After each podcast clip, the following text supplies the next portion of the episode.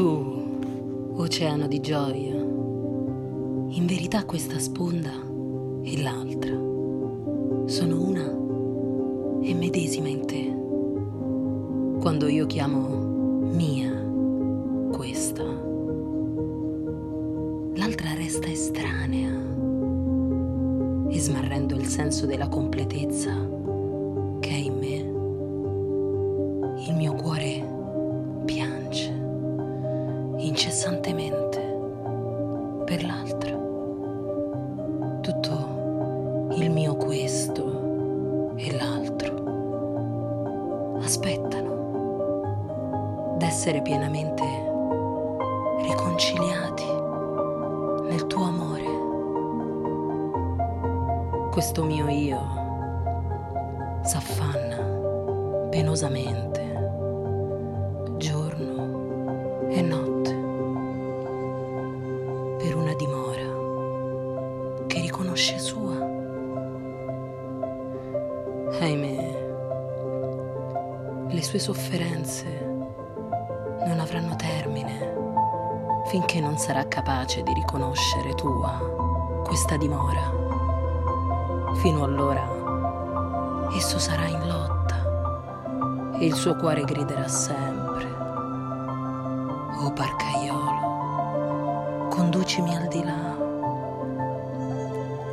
Quando questa mia dimora è divenuta tua, nello stesso istante è trasportata al di là, pur restando tuttavia racchiusa nelle sue vecchie mura.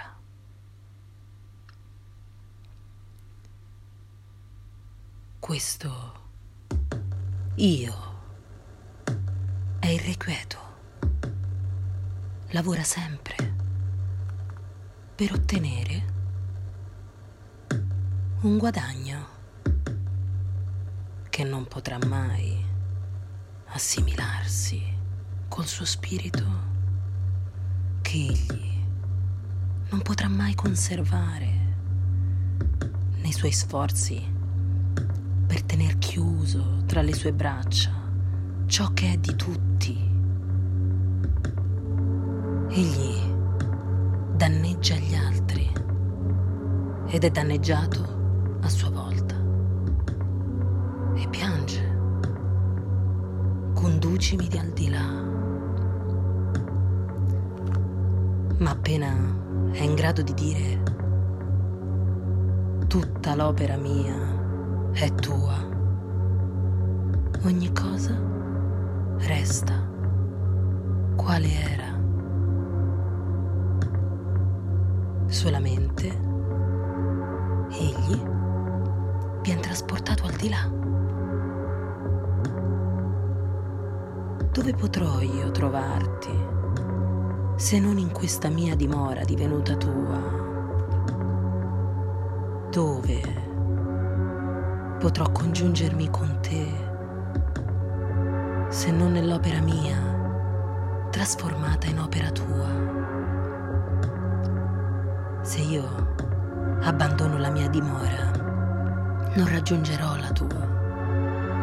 Se smetto la mia opera, non potrò mai riunirmi con te nella tua, poiché tu dimori in me e io in te.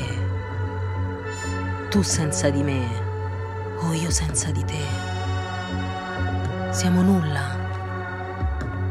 Perciò, dalla nostra dimora e dalla nostra attività si innalza la preghiera: "Conducimi al di là", poiché qui si distende il mare e sempre qui si trova l'altra riva che aspetta d'essere raggiunta. Sì, qui è questo perpetuo presente, non lontano, non in qualche luogo